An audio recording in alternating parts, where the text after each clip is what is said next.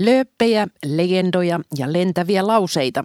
Näitä kaikkia poikivat tunnetuista henkilöistä kirjoitetut elämäkerrat. Miten elämäkerta kirjoitetaan? Mitä kaikkea kirjailija saa elämäkertaan kirjoittaa? Tämä on Suomen tietokirjailijoiden Faktahommissa podcast, jossa tavataan tietokirjailijoita, keskustellaan tietokirjallisuuden kiinnostavista ilmiöistä sekä jaetaan lukuvinkkejä. Podcastin juontaa Baaba Lübeck. Tässä jaksossa keskustellaan elämäkerroista. Vieraina ovat toimittaja, kirjailija Ulla-Maija Paavilainen, tervetuloa. Kiitoksia. Ja toimittaja, tietokirjailija Mikko Kekäläinen, tervetuloa. Kiitos paljon. Te olette molemmat julkaisseet tänä syksynä elämäkerran. Ullamaa ja Paavilainen olet kirjoittanut jo useamman elämäkerran, josta viimeisimmät kertovat Marimekon entisestä toimitusjohtaja Kirsti Paakkasesta ja nyrkkeilijä Elina Gustafssonista. Ja Mikko Kekäläinen, sinä taas olet juuri julkaissut ensimmäisen tietokirjasi elämäkerran painia Petra Ollista. Kertokaa aluksi, miten olette nimenomaan päätyneet elämäkertureiksi? Ulmaija. Se tapahtui kyllä aivan vahingossa. Mulla ei ollut pienintäkään aikomusta ryhtyä elämäkerturiksi, vaan olin ajatellut aina, että, että en koske siihen alueeseen. Mutta sitten kun kustantaja pyysi, niin en voinut muuta kuin vastata myöntävästi. Ja siitä he sitten lähti. Mä totesin, että tämä on tosi kiehtovaa. Missään muussa ei pääse ihmisen lähelle, ihmisen pään sisälle niin hyvin kuin elämänkerturina. Ja, ja koska en ole psykoterapeutti, niin tämä on ehkä lähinnä sitä. niin, siinä pitää olla kyllä semmoista kuuntelemisen taitoa varmasti. Mm, kyllä. Entä Mikko, miten päädyit kirjoittamaan elämäkerran Petra Ollista? No hirveän samanlainen tai osin samanlainen kuin Ulla Maijalla, että en todellakaan ollut sitä suunnitellut. Eihän mä olisi oikeastaan kirjoittanut mitä, mä en ole sillä tavalla kirjoittava toimittaja. Että tuommoista pitkää muotoa varsinkaan mä en ole kirjoittanut oikeastaan koskaan. Ja tota, se oli sinne ajautumisen summa, että mua ei, mua ei tosin edes pyydetty, vaan kävi silleen, että Petran manageri Harri Halme oli yhteydessä vaimooni, joka on urheilutoimittaja tausta, niin kysyi häneltä, että kiinnostaisiko kirjan kirjoittaminen.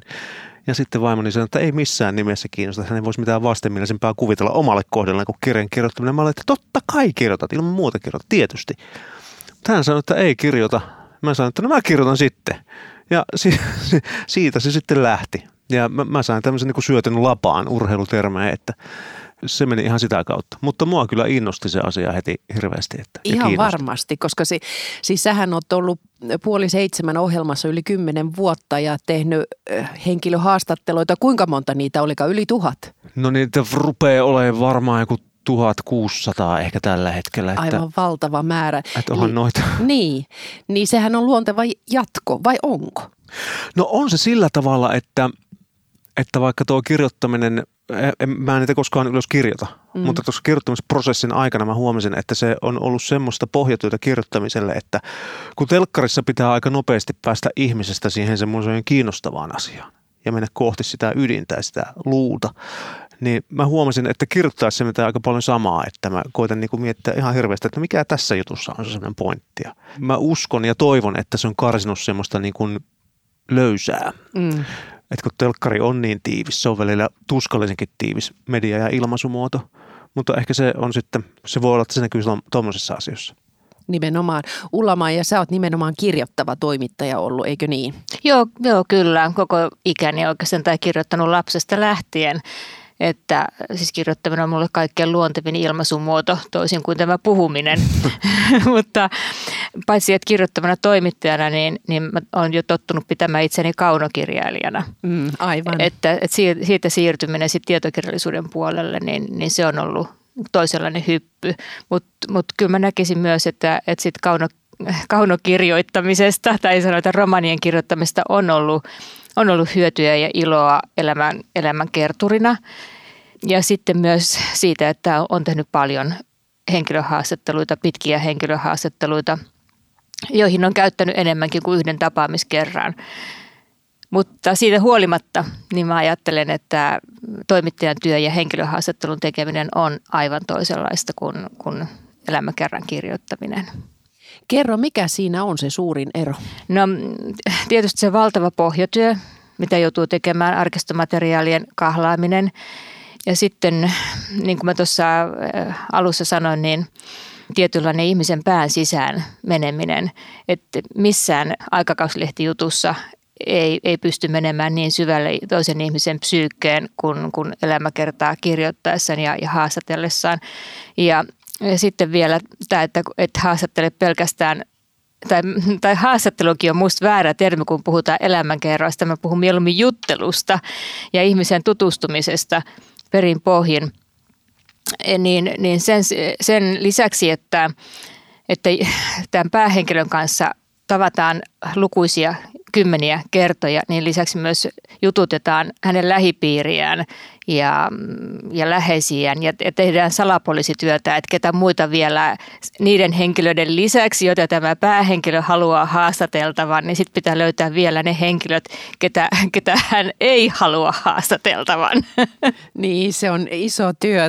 Mikä oli Mikko sun mielestä suurin ero toimittajan työn ja tämän elämäkertaprosessin välillä?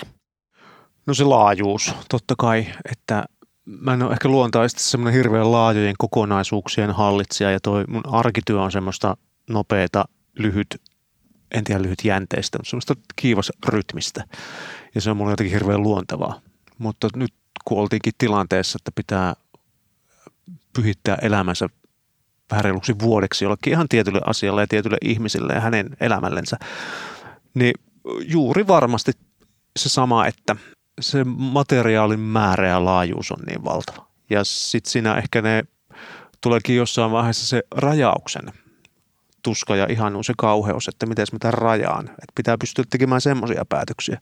Kyllä se ero mun mielestä tulee nimenomaan siitä materiaalin paljoudesta ja myös sitä käsittelytavasta, että ei, ei riitä enää vaan se, että mä luen jonkun matskun jostain ihmisestä, vaan pitää justiin tutustua. En tiedä, ei, ei varmaan ruveta ajattelemaan samalla tavalla, mutta jotenkin päästä sille semmoiselle taajuudelle, että, että näin hän varmaan ajattelisi. Mm, aivan.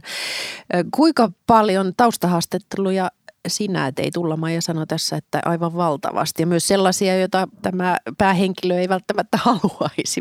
Minkälaisia haastatteluja, taustahaastatteluja teit? No Mä en ole tuntimääriä koskaan ynnännyt, mutta niitä tuli paljon, koska mä tein niitä kuitenkin niin kuin koko ajan sen prosessin aikana. Vähintään kerran viikossa me tehtiin Petran kanssa semmoinen niin kuin pidempi Zoom-haastattelu. Ja sitten viestiteltiin päivittäin ja sitten vietettiin myös aikaa aika paljon yhdessä, että mä kävin Lappajärvellä ja Petra kävi useamman kerran meille. Ja ja sitten, että myös tutustuu ihmiseen, niin myös tutustuu siihen hänen lähipiirinsä ja elämän piirinsä. Mutta se tuntimäärä, mitä nyt olisi vaikka haastattelua, ihan istunut alas ja haastattelu, niin on kyllä tosi vaikea sanoa. Ei, ei siihen sata riitä lähimainkaan varmasti, mutta että... Miten se käytännössä tapahtuu? Miten, miten te teette sen ihan käytännössä?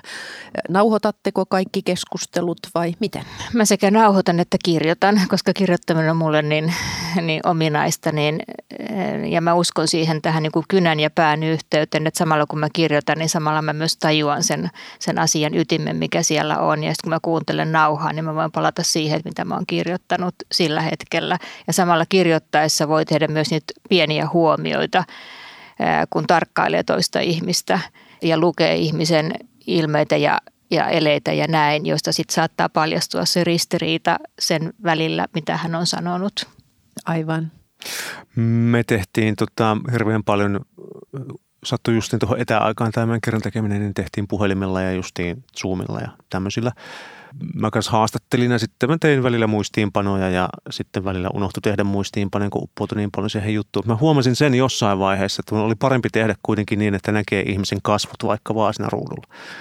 Että puhelimessa mä aloin tulkita asioita sillä tavalla, kun mä en nähnyt sitä ilmettä. Aivan. Ja sitten musta tuntui, rupesi välillä jossain vaiheessa tuntumaan, että Petra ei muuten oikeasti tai haluta tehdä muuksi tätä kirjaa että se kuulostaa jotenkin siltä, että, tai mä ajattelin koko ajan, että anteeksi kun mä kyselen näin tyhmiä, voi että, että joudun pumppaamaan ja jankkaamaan ja mä kuuntelin niitä nauheja jossain vaiheessa, ei vitsi se mahtaa olla kypsä tähän koko hommaan. Ja sitten kun me ruvettiin tekemään taas Zoomilla, niin mä tajusin sen, että, että hän puhuu ihan samalla tavalla, mutta mä näen sen, kun hän aina hymyilee siihen sanomansa päätteeksi, että se on tosi tärkeää se, että näkee myös – Kun se ihmisen kokonaisvaltainen niin. aistiminen on, on todella tärkeää. Niin se on. Onko sulla koskaan tullut sellaista oloa, että nyt se ei varmaan kyllä yhtään halua tehdä tätä? Eh, joo, siis niin kuin jokaisen kirjan kohdalla niin, niin henkilö on jossakin vaiheessa sanonut, että en halua, että ei tästä taida mm. tulla yhtään mitään. Ja se kuuluu varmaan siihen prosessiin. Että nyt mä teen parhaillaan Jukka Rintalan elämäkertaa ja, ja tässäkin on tullut tämä vaihe, että, että Jukka on jo todennut, että, että ei, ei, tämä on ihan kauheata, eikö tämä mm. koskaan lopu. Miten siitä pääsee yli? Jatkamalla vaan. Niin, vaan, vaan jatkamalla ja toteamalla, että hei, tästä tulee oikein hyvä. Ja mun metodi on se, että mä aika varhaisessa vaiheessa alan lukea henkilölle, päähenkilölle, mitä mä oon kirjoittanut. Ja koska siinä tapahtuu sitten yleensä sellainen se kulminaatiokohta, että kun henkilö kuulee sen, mitä mä oon kirjoittanut, niin sitten hän ikään kuin innostuu ja toteaa, että, että hei, joo, juuri näin. Ja sitten sit tulee myös se luottamus siihen, että projektia voidaan jatkaa turvallisin mielin. Ja, ja kyllä mä muistan esimerkiksi Elina Gustafssoninkin kohdalla, kun Elina soitti mulle yhtenä iltana kello puoli 12. Hän yleensä soitti kello puoli 12, kun mä olin jo nukkumassa ja sanoi, että että ei, ei tästä tule niin negatiivinen kirja, että on ihan kauheata, mä vaan valitan tässä koko ajan ja että en mä voi antaa itsestäni tällaista kuvaa ja, ja sitten mä vaan rauhoitin hänet ja sanoin, että Elina, tämä on sun elämäsi. Mm. Niin, aivan. Että se pitää hyväksyä. Mutta on varmaan se jännä ihmiselle, josta kirjoitetaan, kun, kun hän lukee silloin omaa elämäänsä. Ja huomasin monesti, että justiin Petra oli sitä, että ei, ei tämä kiinnosta ketään. Ja mä olin, että tämä just kiinnostaa kaikkia, että siihen omaan tarinaansa suhtautuu niin kovin eri tavalla varmasti, kun se on elänyt. Että se, se ei tunnu enää semmoiselta tarunhohtoiselta tarinalta, millaisena sen sitten ulkopuolelta näkee.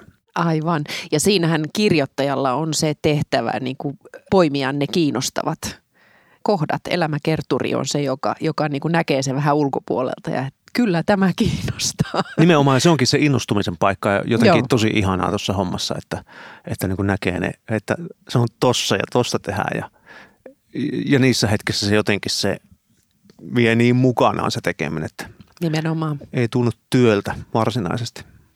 No Ullamaja sanoi tuossa aikaisemmin, että pitää olla vähän semmoista niin kuin psykologin tai, tai psykoterapeutin rooli myös siinä. Oliko sulla samanlaista tunnetta?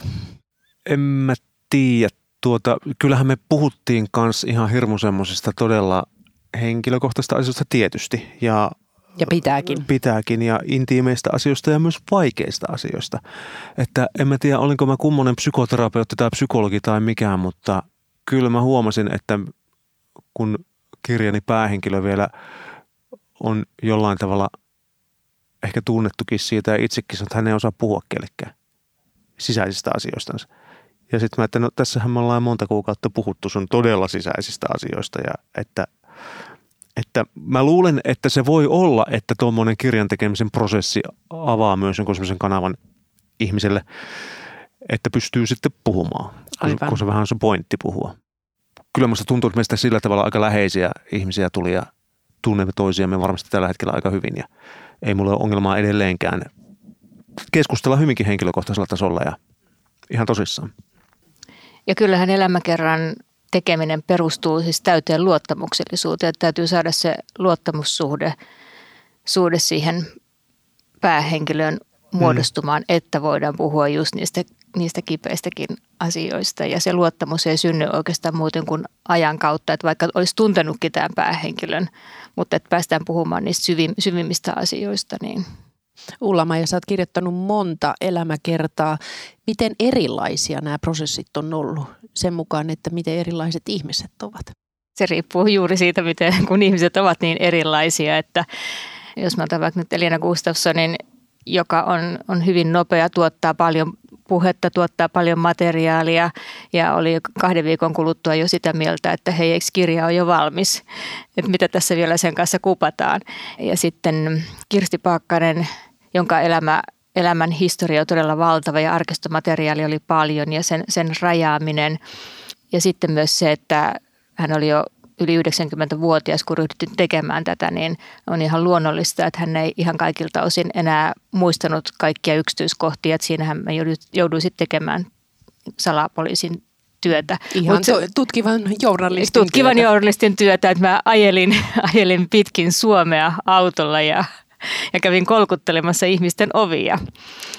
Aivan kuin joskus urani alkuaikoina, jolloin ei kännyköitä ollut vielä keksitty. Tuntuuko se vaikealta? Ei se tuntu hyvin nostalgiselta ja, ja vastaanotto oli aina lämmin. Mm. Mm.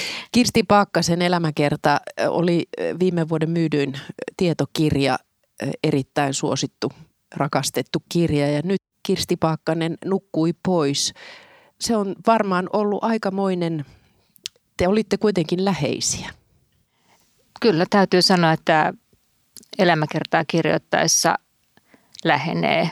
Kirstin kanssakin meillä jatkui sitten – kirjan ilmestymisen jälkeen niin me soittelimme, soittelimme säännöllisesti ja, ja tapasimme, kävi hänen luonaan kahvittelemassa ja, ja hoidimme kaikenlaisia asioita edelleen, edelleen yhdessä ja vaikka tietenkään 90-vuotiaan ihmisen poismeno ei tule yllätyksenä, niin, niin kyllä mä olin tosi surullinen purskadin itkuun ja olin surullinen monta päivää sen jälkeen, että, että hän jätti jälkeensä ihan, ihan merkittävän aukon suomalaisessa yritysmaailmassa omalla karismallaan, että en nyt keksi ketään toista bisnesnaista, kenen, kenen häntä voisi verrata.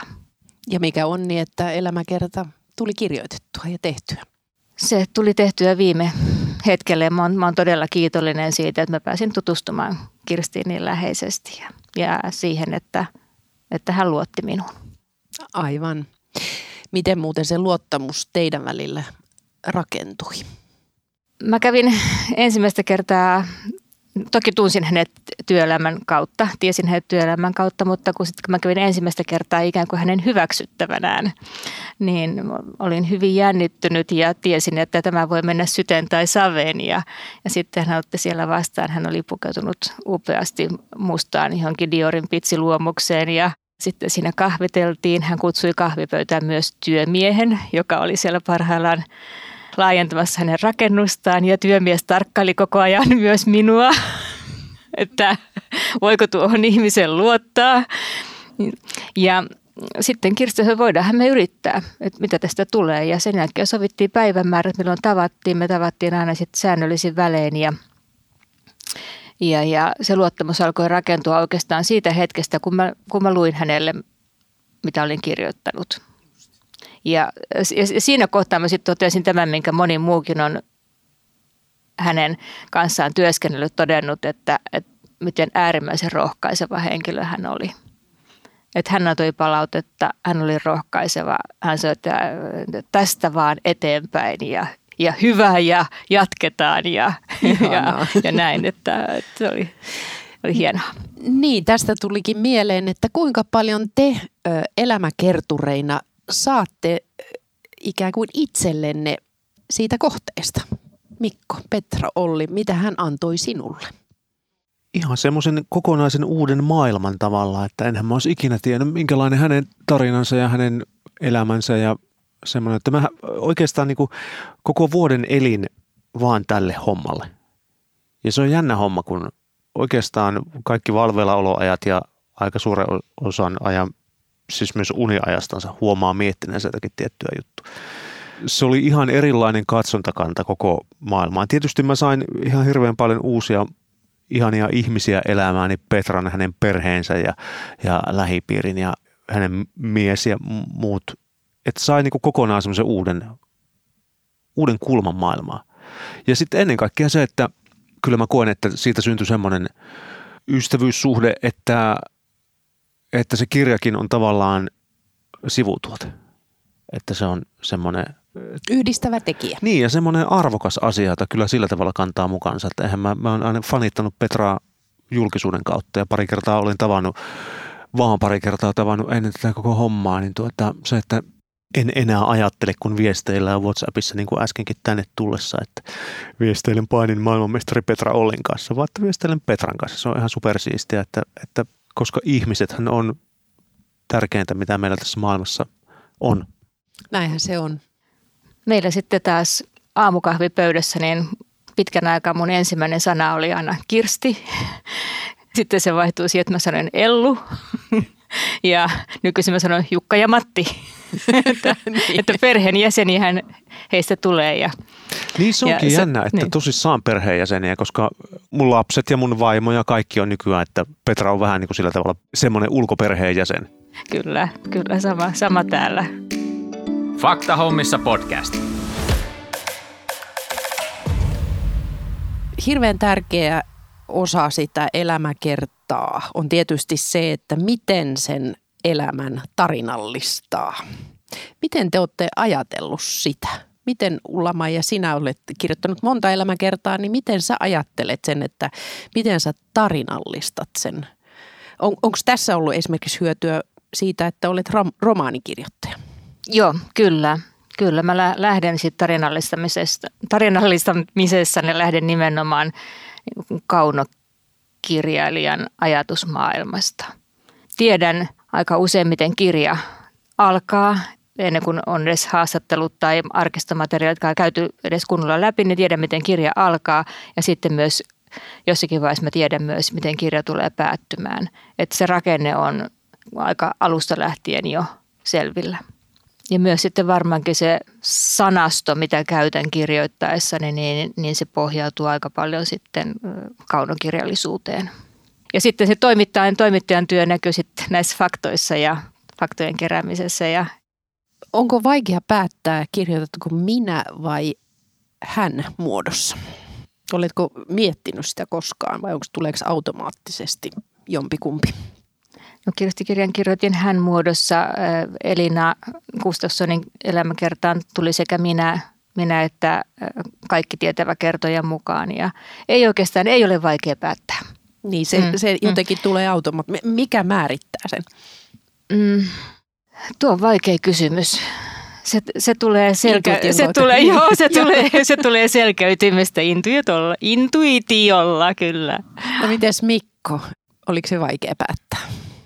Mulle tuli ihan ainut, ainut vaihtoehto, että mä kirjoitin sen kolmanteen persoonaan. Kai sitä jossain vaiheessa vähän mietittiin, että miten tämä pitäisi olla, mutta sitten ainakin tässä kohtaa vielä näin aloittelevana kirjoittajana, niin tuota, en mä osannut ajatellakaan, että mä kirjoittaisin jotenkin Petran suuhun sen kirjan, koska se tuntuu, että se olisi rajannut multa niin tavattoman paljon pois jotakin semmoista, niin kuin just sitä tarinallistamisen mahdollisuutta. Ja nyt en sano, etteikö ihan varmasti osaava kirjoittaja kirjoita myös minä muotoon mahtavia tarinoita. Mutta tuota, mä koin jotenkin sen, että mä tarvitsen sen mahdollisuuden, että mä voin myös tulkita ja kuvata ja jollain tavalla tarinallista ja dramatisoida sitä semmoisella tavoilla, mikä mun mielestä on helpompi ulkoa päin. Että mä sain kirjoitettua sinne sellaisia kokemuksia, ajatuksia, tunteita, jotka ei olisi, en olisi pystynyt tässä vaiheessa tekemään niitä jotenkin hänen kauttansa, hänen silmillänsä. Entä rakenne? Miten se muodostui? Miten sä ajattelit sen? No kyllä se meni ihan sillä tavalla, että mä puhuttiin aika pitkää aikamme ja sitten rupesin miettimään, että mitkä tässä on ne semmoiset keskeisimmät pointit. En lähtenyt vääntää sitä millekään semmoiselle draaman kaarelle, että, että nyt tuossa kohtaa pitäisi taas tulla jotain ja keksitään siihen jotain, vaan kyllä se rakenne tuli sieltä sen urheilijaelämän kautta ja hyväksi onneksi se on aika dramaattinen tarina, että kyllä siinä se jännite sinne mukaan löytyy ihan sitä kautta. Mutta toi oli asia, mitä mä pohdin tosi paljon, kun eihän ole mitään kirjoittanut ennen niin e- enhän mä myöskään tiennyt, miten kirja pitää kirjoittaa. Miten sä lähestyit sitä? No semmoisella paniikilla, kauhulla, ujo, ujoudella ja semmoisella niin. niin syvällä noviisiudella, että, että en todellakaan tiedä. Siis ihan tosissaan oli ensimmäisenä kuukausina semmoisia fiiliksiä, että mä en muuten oikeasti tiedä, miten tämä tehdään. Ja sitten kun siinä vielä ihan siinä alkuvaiheessa kuitenkin tunnustelee ja kattelee ja sitten huomaa, että olet aika paljon kirjoittanut tästä Petran lapsuudesta ja sitten rupeaa kustantamostakin tulemaan ensimmäistä, että pitäisikö tässä ruveta menemään kohti sitä asiaa, että hänhän on myös maailmanmestari ja tällä tavalla. Niin. Mutta että se oli varmaan semmoinen tekemällä oppii. Että kyllä mä nyt, jos tässä joskus vielä pääsee jotain kirjoittaa, niin tiedän ainakin joitakin semmoisia kiviä, mihin ei kannata varpaa jotain toisen kerran potkasta. Että. Mitkä ne on? No siis mulla vaan joku semmoinen, että kyllä mä seuraavan kirjan rakenteen mietin jotenkin vähän enemmän etukäteen, että tällä tavalla sen on mentävä. Että mä en voi hirveän kauan lähteä alkuvaiheessa vellomaan johonkin asiaan, vaan pitäähän tästä tulla niin kuin, mä kirjoittaisin edelleen sitä. Ja olisin tuskin päässyt vielä teinivuosia pidemmälle, jos mulla ei olisi tullut sellaista määrätietoisen lempeitä palautetta niin. nyt eteenpäin. Mutta on varmaan näin, että rakenteelle on hyvä uhrata ajatuksia jo ennen kuin se kirja on jotenkin, niin kuin sä edes tiedät, mistä ne mm. tavarat tulee. Sitten mä palasin vielä siihen näihin vaikeisiin asioihin, että on tiettyjä vaikeita asioita, joista voisi vois olla vaikea kirjoittaa minä muodossa ja vaikea kirjoittaa muutenkin. Et esimerkiksi tässä Elinan kirjassa niin puhutaan perheväkivallasta ja, ja kun kaikki osalliset ovat vielä olemassa, niin täytyy löytää sellainen muoto, millä kirjoitan siitä – että asia tulee selväksi, mutta ettei se, ettei se loukkaa ketään, että kaikki asianosaiset sen voivat myös hyväksyä ja allekirjoittaa. Ja tässä kohtaa niin mä uskon, että mun kaunokirjailijan taustani niin auttoi. Ihan varmasti. Tuo muuten myös lukijan kokemuksena välittyy juuri tuo ajatus, tuli meille näistä kirjan perheväkivaltakohtauksista, että vaikka niitä ei kirjoiteta yksi yhteen auki, että sitten tapahtui tämmöistä ja sitten tapahtui tämmöistä, niin lukijalle ei jää epäselvää, että mitä tapahtuu. Ja se, siinä näkyy kyllä se taito ja pieteetti ja semmoinen, en tiedä onko hienotunteisuus oikea sana, mutta se diskreettiys, millä se on Joo, no, ne on vaikeita asioita. Tosi, on totta niin. kai. Missä menee raja, että mitä saa sanoa? Onko teidän mielestä, tai sa, saako elämäkerturi teidän mielestä kertoa kaiken? Ainakin elämänkerturin pitää tietää kaikki. Mä oon käyttänyt itsestäni nimitystä suodatin pussi että siihen suodatinpussiin kaadetaan kaikki. kaikki. Ja sitten mun tehtäväni on suodattaa se, mikä siitä itse asiassa on, on se, mikä on julkisesti kiinnostavaa ja, ja millä tavalla se kerrotaan. Mikko? Joo, siis aika mielenkiintoinen tuo suodatinpussi. Mä jotenkin ajattelin, että mä en varmaan ole ollut semmoinen, mutta nyt kun mietin hetken, niin varmaan olinkin jollain tavalla tiedostamatta kattanikin. Mulle oli koko ajan tietysti selvää se, että ja me sovittiinkin, että puhutaan kaikki ja katsotaan sitten, mitä tulee kansien väliin. Ja kyllä mä luulen, että me aika lailla kaikki mentiin kyllä ihan syvimpiä pohjamutia myöten, mutta koko ajan mulla oli semmoinen fiilis kanssa, että tietysti Petralla on viimeinen sana kaikesta ja tämä on hänen kirjansa ja vaikka jos meille tulee erimielisyys jostain asiasta, niin se on sitten hänen sanansa, joka siinä painaa enemmän. Mun mielestä se on oltava niin sen luottamuksen takia. Miten sulla Maija? Ajattelet tästä, jos tulee erimielisyys? Mm, siitä pitää sitten keskustella. Onko ollut sellaisia tilanteita? Ei mitään vakavia tilanteita kylläkään ole ollut, että, että voi olla, että alun perinkin on jo sovittu, että, että on tällainen ja tällainen asia, mistä ei haluta puhua ja, ja niin kuin tarpeen kaiken, kaikkia rakkauksia ei ole, ei ole kertoa eikä vatvoa niitä perinpohjin – Elinan kanssa tapahtui hyvin nopeasti, tämä, kun käytiin läpi tekstiä, niin hän hyvin nopeasti kommentoi sitten, että ei, että toi sana ei ole siihen kohtaan hyvä, vaan, vaan voisiko käyttää tuota sanaa, mikä oli musta tosi, tosi hienoa ja, ja oivaltavaa. Mutta mitä, ei, mitään isompia ei ole, ei ole sattunut ainakaan mulle ja, ja mä tiedän kyllä elämäkertoreita, mullekin on soitettu ja kysytty, että miten, miten selvit, välttäisin tämän tilanteen, kun itse kohde ei hyväksy, että kerrotaan tämä totuus näin. Mikä on neuvosi? Se on niin tapauskohtaista niin. Yrittäkää selvitä. Niin. Koeta kestää. Niin, niin. aivan. Niin. Aika hyvä neuvo. Eihän, mm. Tämä on mm. varmaan yksi ala, mihin ei voi mitään yleispäteviä ohjeita ei, antaa mm. sikäli. Että... Ja se on aina tapauskohtaista. Mm. Niinpä. Miten muuten, kun te kummatkin olette kirjoittaneet elämäkertoja tunnetuista niin sanotuista julkiksista, joista ihan varmasti sitten tulee myös lööppejä. Niin kuinka paljon tämä tietoisuus tästä seikasta on ollut teillä mielessä, kun te olette tehneet?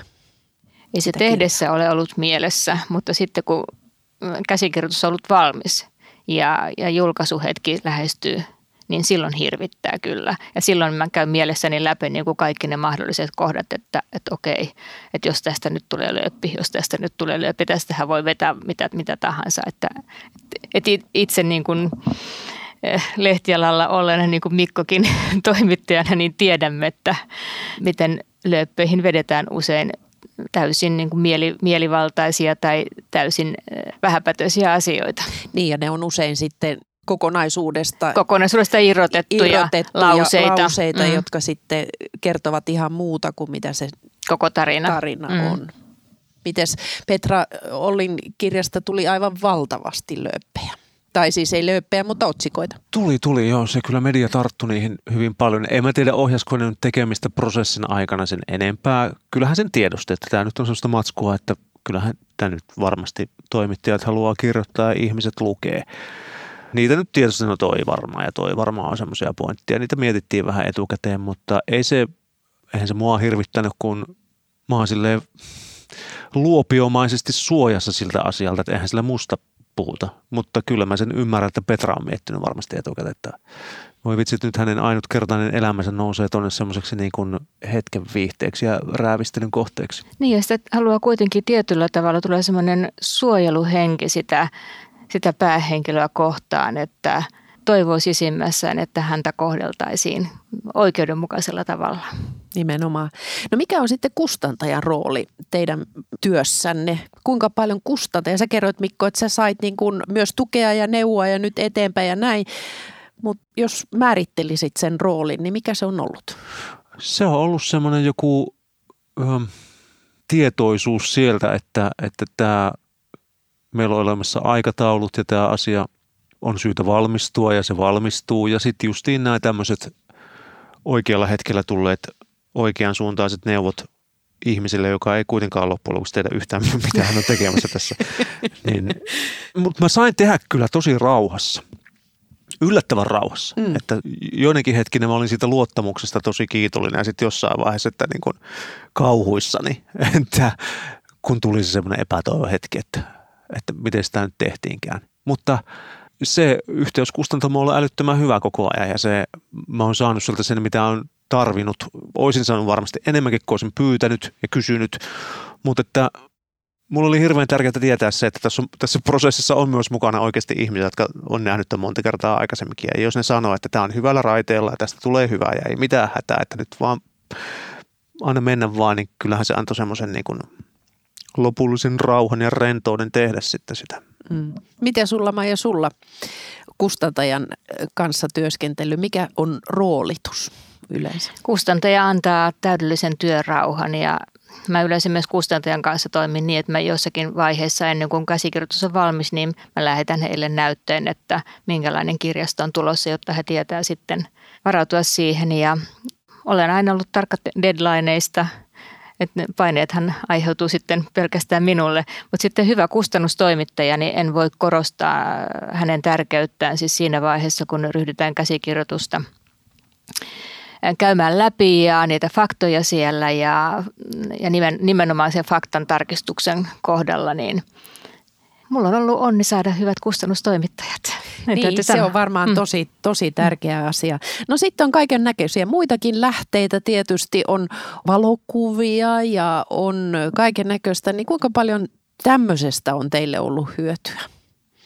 Mä oon käynyt valtavat määrät arkistolähteitä läpi, että olen istunut monia kauniita kesäpäiviä erilaisissa arkistoissa tutkimassa lähteitä ja valokuvat on totta kai tärkeitä, että niitä toivoo näkevänsä mahdollisimman paljon, että en osaa sanoa tähän sen, sen ihmeemmin. Arkistolähteet. Mulla oli sama. Mä jotenkin huomasin, että mun on, jos mulle kerrottiin jostakin asiasta, niin mä huomasin, että on hirveän semmoista itselleni konkretisoivaa. Mä, vaikka, mä kysyin monesta, että onko tässä olemassa kuvaa. Et mä halusin nähdä, miltä siellä näytti. Ja sellaiset asiat, että minkä väriset tossut sulla oli jalassa silloin, tai minkälainen se painisali oli, tai miltä siellä näytti, minkälainen auto teillä oli silloin, niin ne toisen sillä tavalla itselleni eläväksi sen tilanteen ja ne tarinat, että sitten tuntui, että niiden varassa pystyi sitä kuvittamaan enemmän myös sitten muille, että on ollut tosi tärkeää kaiken maailman matskut ja mä oon kattonut hirveästi painiotteluita itse teen toki ihan hirveästi netin varassa, että mä en ole istunut arkistoissa sen enempää. Mutta tuolla internetin pohjattomassa arkistoissa kyllä sitäkin enemmän. Että. Ja sitten totesin vielä noista arkistoista sen, että lehtihaastatteluissa, mitä nyt sitten on niin kuin miljoona määrin, niin niissä ikävä kyllä toistuu usein se sama kaava. Niin se on. Että kohde kertoo ne asiat, mitä hän haluaa kertoa ja toimittaja kirjaa ylös ne asiat, mitä, mitä kohde haluaa kertoa. Että, että kun niitä sitten käy vaikka vuosikymmenten mittaan läpi, niin toteaa, että okei, tämä on jo sanottu aika monta kertaa täällä näin. Että. Hei, tota, millainen on hyvä elämäkerta? Mikä erottaa hyvän elämäkerran huonosta? Ulla-Maija. No ainakin se, että se jää mieleen ja että sen jaksaa lukea alusta loppuun. Et, että mun mielestäni sellaisten elämäkertojen, joissa vaan, joka, joka tehdään historiikkimaisesti, niin niiden aika nyt ainakaan tällä hetkellä, niiden aika ei ole kovimmillaan, vaan, vaan nyt halutaan jotakin henkilökohtaisempaa ja jotakin syvempää elämystä elämäkerroilta. Mikko. Ihan samaa mieltä. Mä en tiedä tästä kirjoittajan äänestä, että miten sen kanssa pitäisi toimia elämäkerran kohdalla, mutta olen sitä mieltä, että se on oltava kirjoitettu, ei vain kirjattu, mikä on juuri tätä, että ei pelkkä semmoinen hi- historiikki. Voihan nekin hyviä olla, ihan mahtavan hyviä, mutta kyllä mulla kanssa se fiilis on tuosta nyt yhden tietysti älyttömästi niitä lukeneena, mutta vasta yhden kirjoittaneena, että että kyllä siihen pitää semmoinen ote ottaa siihen aiheeseen ja nimenomaan pohtia, että mikä siinä on, on oleellista. Ja siihenhän tulee sitten tietynlainen tulkinta myös mukaan. Niin, se onkin mielenkiintoista tuo tulkinta Se Mä jotenkin tuntuu, että sitä vähän pohdiskelen, että miten paljon mä voin tätä tulkita. Ja sitten huomasin, että mä oon tulkinut tätä aika paljon. Mm. mm. Mutta Mut se tekee siitä mielenkiintoisen. Ilmeisesti näin Kyllä. on, koska siitä on myös palautetta tullut siitä juuri niistä asioista, mitä mä aika paljon kipuilin, tai en nyt kipuilu, mutta mietin ju- juuri ujo, ujona ensikertalaisen, että voinko mä nyt tehdä tälleen, uskallanko mä nyt kirjoittaa tämän tälleen. Ja sitten tuli se fiilis, no ei tästä oikein muutakaan vaihtoehtoa ole. Se on sun tehtävä. Niin näköjään. Ja sit, sitten se, että tuleekin se palaute, että okei, tämä olikin se homma, mikä tässä toimi hyvin, niin tuli semmoinen jihaa fiilis. Elämäkerrat ovat erittäin suosittuja tällä hetkellä. Tosiaan Kirsti Paakkasen elämäkerta viime vuoden suosituin tietokirja.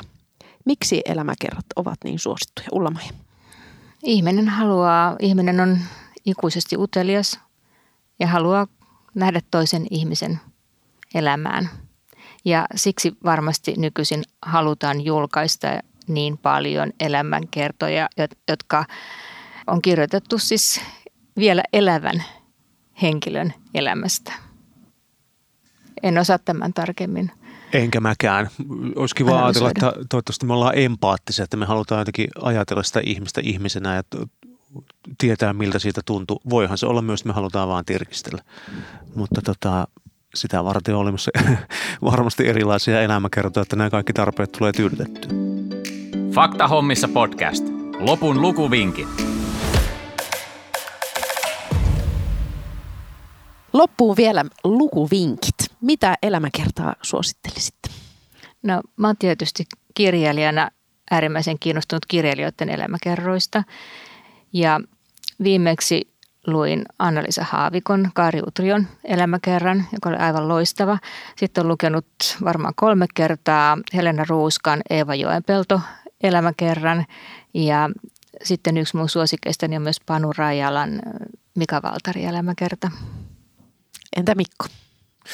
No jos nyt se jollakin lukematta vielä on, niin kyllä mä nyt vinkkaan tässä vaiheessa keskustelussakin monta kertaa esille tullutta Kirsti Paakkasen elämäkertaa, että tuota, aika monihan sen on kyllä jo lukenutkin, mutta, mutta en suosittele lukemaan sitä siinä vaiheessa, että jos on just ensikertalaisena aloittanut oman elämäkerran kirjoittamisen, koska se saattaa, Tuliko paineita? Se, alkaa sun mailasta puristaminen, mutta tota, luin ihan hiljattain Aila Meriluodon oma elämäkerrallisen tältä kohtaa vai tällä kohtaa kirjan, joka on hänen vanhuusiaan päiväkirjoista koottu. Se on semmoinen katsaus senioriteetti, että tuota kannattaa lukea. Ja sitten yksi semmoinen historiallinen tarina, hänestä on kirjoitettu useampiakin elämäkerrallisia teoksia, mutta vähän semmoisessa historiakerronnan kaanonin katveessa on semmoinen ihminen kuin Yrjö Kallinen – jonka tarinaan mä tutustuin, kun oli Suomen sisällissodan satavuotisjuhlallisuudet, niin hän on ihminen, joka on elänyt todella kiehtovan elämän ja ollut sisällissodan aikana viettänyt, siis on ollut vuosia vankileirillä ja saanut useampia kuolemantuomioita. Ja tuota, sitten noussut aikanaan pasifistiseksi puolustusministeriksi ja pitkällinen osuustoiminta ihmiseksi, että Yrjö Kallisen tarinaan kannattaa tutustua äärimmäisen kiinnostavia vinkkejä. Kiitoksia niistä. Ja vaikka nyt yleensä lopetetaan tähän, niin mä halusin vielä kysyä yhden kysymyksen teiltä kummaltakin. Mikä on teidän mielestänne tärkein asia, minkä olette oppineet elämänkerran kohteelta? Mikko saa aloittaa, koska sä oot kirjoittanut vain yhden, niin ulla ja joutuu miettimään, hän on kirjoittanut monta. Mikko. No sen mä opin siihen tarinaan perehdyttyäni, että, että kyllä ihmisen on oltava itsellensä auki. Kyllä herkkyys on ihmiselle monin verroin kantavampi ominaisuus kuin semmoinen voima, että, että se oli tarina, urheilijan tarina, jossa hän, hän pyrki kaikin mahdollisin keinoin tukahduttamaan oman sisäisen äänensä ja eihän siinä sitten hyvin käynyt. Aina ihmisille, jotka on vaikeassa tilanteessa, toivotetaan voimia. Toivotetaan voimia, vaikka sureville ihmisille toivotetaan voimia. Niin tuntuu, että tuon tarinan myötä alle entisestään tuli selvemmäksi se, että kannattaisi toivottaa rohkeutta olla myös heikko silloin, kun sen paikka, koska se on, saattaisi olla monin, monella tavalla semmoinen parantavampi tapa. Hieno opetus. Mm. Ulla-Maija. Niitä on niin monta. Mutta jos mä aloittaisin vaikka siitä, että, että ole aina rehellinen itsellesi, että siitä lähtee kaikki. Ja sitten sen, minkä opin Kirsti Paakkaselta, että koskaan ei ole liian myöhäistä aloittaa joku uusi asia. Aiku ihanaa. Kiitoksia. Suuret kiitokset Ullama ja Paavilainen ja Mikko Kekäläinen. Ihana keskustelu. Kiitos paljon. Kiitos. Niin oli. Tämä on Suomen tietokirjailijoiden Faktahommissa podcast, jonka on tuottanut Suomen Podcast Media. Kiitos kun kuuntelit. Jos pidit tästä ohjelmasta, muista seurata podcastia Spotifyssa tai tilaa ja arvostele ohjelma Apple Podcastissa, niin muutkin löytävät ohjelman pariin.